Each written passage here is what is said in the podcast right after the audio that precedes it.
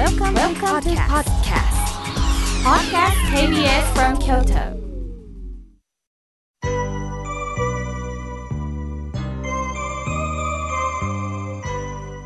さあここからはたくさんのメッセージをいただきましたので順に紹介させていただきますまずはじめにラジオネーム阪急歌劇さんありがとうございます妙慶さんおはようございますよく行く居酒屋さんでこの番組のポスターが貼ってありました。妙慶さんの顔がアップです。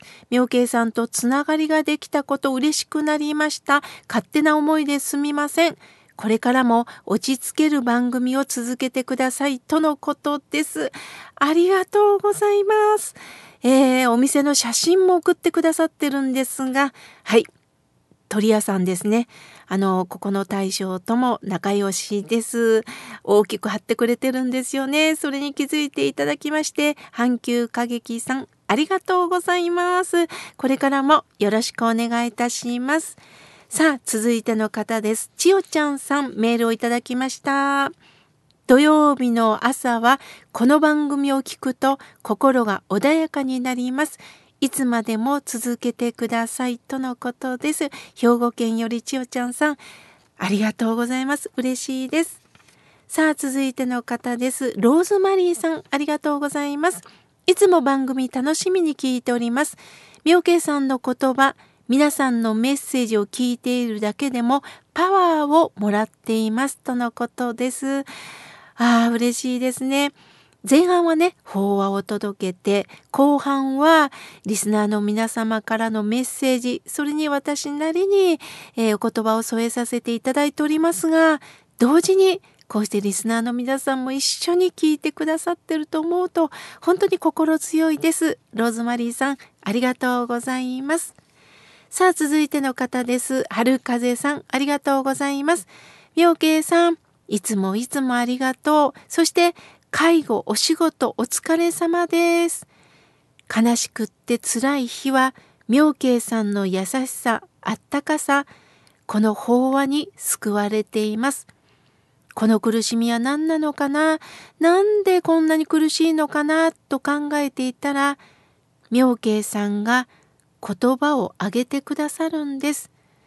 妙慶さんもあんなに頑張っているのだから自分はまだまだと感じますが、でも心の痛みというのはお互いにわかるんですね。介護をすることは一番の徳を積むということを聞いたことがあります。妙慶さん、心から尊敬しています。そしてスタッフの皆さん、リスナーの皆さん、感謝ですとのことです。ああ、春風さん、なんというあったかいお言葉。もう風になって私もスタッフの皆さんもそしてリスナーの皆さんにも届けられました。そうですね。私もご縁があって介護をさせていただいておりますが不思議だなと思います。あのいつかはね、えー、介護という時期が来ると思ってたんですが今まで人の話を聞くのと実際自分が関わるのでは全く違いますね。ある時には煩悩むき出しでね、自分の都合を相手に押し付けることがあるんですけど、どんなお経のお言葉を聞くよりも、実体験っていうのは大きいなと思います。そこからいよいよ、ああ、自分の煩悩とね、向き合うことになるんですよね。春風さん、本当にありがとうございます。さあ、続いての方です。おはがきをいただきました。ぎっくり腰、コアンストリアターさん、ありがとうございます。もうなかなか読めないです。申し訳ないです。えー、体調を悪くしておりました。ぼちぼち頑張っております。両親は111歳と、え、112歳なんですか？わあ、なんと尊い命を生きてくださってるんですね。嬉しいですね。えー、体調が悪い中ね、あの、大変だと思いますが、どうぞどうぞ体を冷やさないで、あの、ぼちぼちやっていきましょうね。ありがとうございます。さあ、続いての方です。えー、以前ね、ゲストに高田薫さんお越しいただいたんですが、本の応募もたくさんいただいております。大好きな高田さんのお声と妙慶さんの会話嬉しかったですとのことです。ぽっぽりさん、ありがとうございます。さあ、続いての方です。みちこさん、ありがとうございます。さあ、続いての方です。キラキラ輝くおはがき、ありがとうございます。あずきさん。妙慶さん、久しぶりに手紙を書きます。私の大好きな番組です。いつでも応援したいです。もうファンなんです。そう言っていただいてありがとうございます。あずきさん、今年もよろしくお願いいたしますね。さあ、続いての方です。はがきをいただきました。いつもいつも4コマ漫画、えー、安弘さん、ありがとうございます。最後は、オチですね。UFO って書いてるんですが、UFO の U はうさぎ年、UFO の F はファイトだ。UFO の O はおめでとうですね。いやー、細かくね、漫画を描いてくださってます。本当に、本当に今年もよろしくお願いいたします。さあ、続いての方です。ラジオネーム、まどかさん、ありがとうございます。妙慶さん、スタッフの皆さん、おはようございます。この土曜日、心安らぐひとときを本当にありがとうございます。本当に私なりに考えたら幸せはなかったけれども無事に過ごせて何よりだったなぁと思っております。いろんなことがあったんですけども、やはり流していけたらなぁと思っております。生きづらい世の中ですけれども、明るく素直な気持ちを忘れず、ご先祖様に感謝して生きていこうと思っております。まどかとのことです。ほんとね、嬉しいことだけだと、どれだけ私たちはね、あのー、ほっと安心できますかね。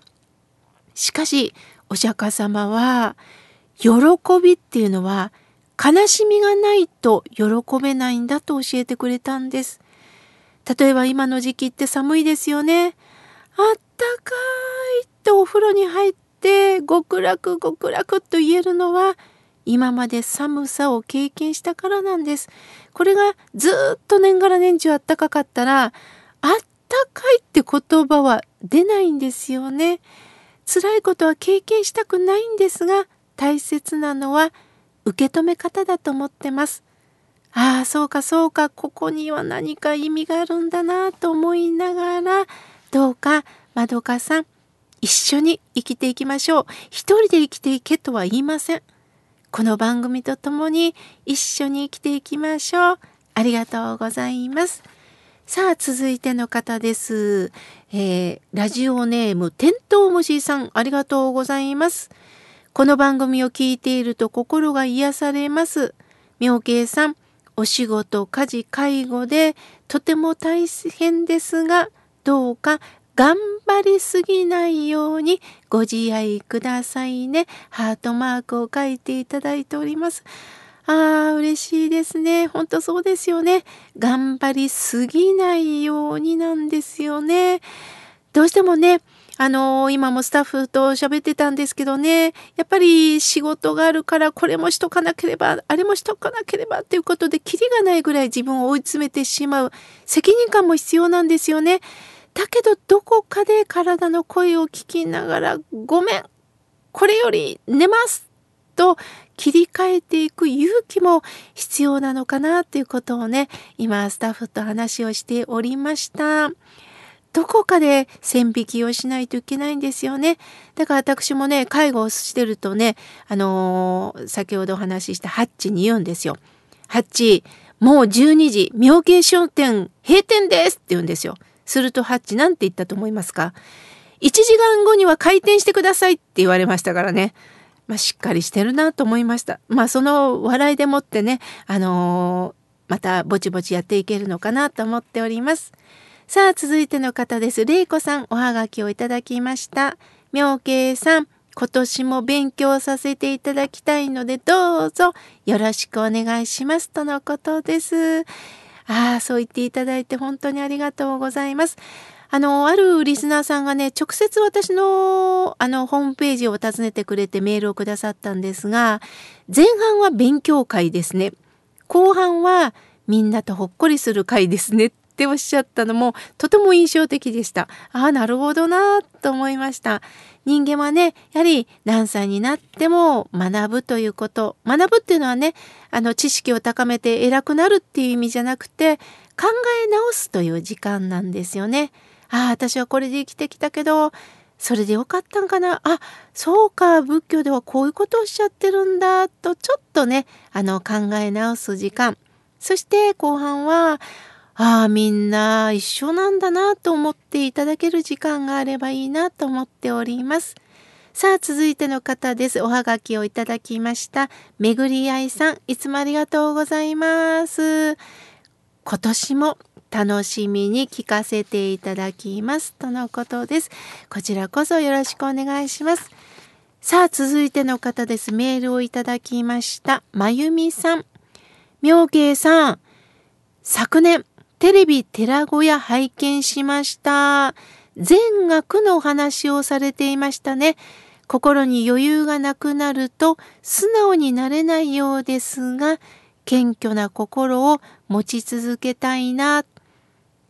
病気をしてからそう思うようになりました。病は人生の教科書ですね、とのことです。そうでしたか？辛い時間を過ごされてきた。その中から、この病は私自身を何か大切な道へと送り出してくれる本当に人生の教科書なんだと感じられたんですね。まゆみさんのこの発見力、感覚素晴らしいです。ありがとうございます。さあ続いての方です。メールをいただきました。ゆうちょんさん、ありがとうございます。妙慶さん、初めてお便りします。実は昨年テレビを見ました。テレビを見て妙慶さんの法話を聞いてすっかりファンになりました。そしてこちらの番組にたどり着きました。また妙慶さんは毎日日替わり法話、そしてたくさんの本を書いておられますね。心を落ち着かせて読んでおります。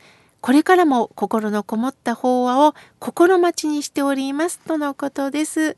そう言っていただいて本当に嬉しいです。ありがとうございます。さあ、続いての方です。ナオミさん、ありがとうございます。妙慶さん、初めてメッセージを送ります。私自身楽しませていただいておりますとのことです。ありがとうございます。また手書きのメッセージを写メして、そしてメールで送って画像をね、届けてくださっております。達筆というか味のある字ですね。こう滲むような字を書いてくださってるのがいいですね。ありがとうございます。まだまだたくさんのメッセージをいただいたんですが、来週紹介させていただきます。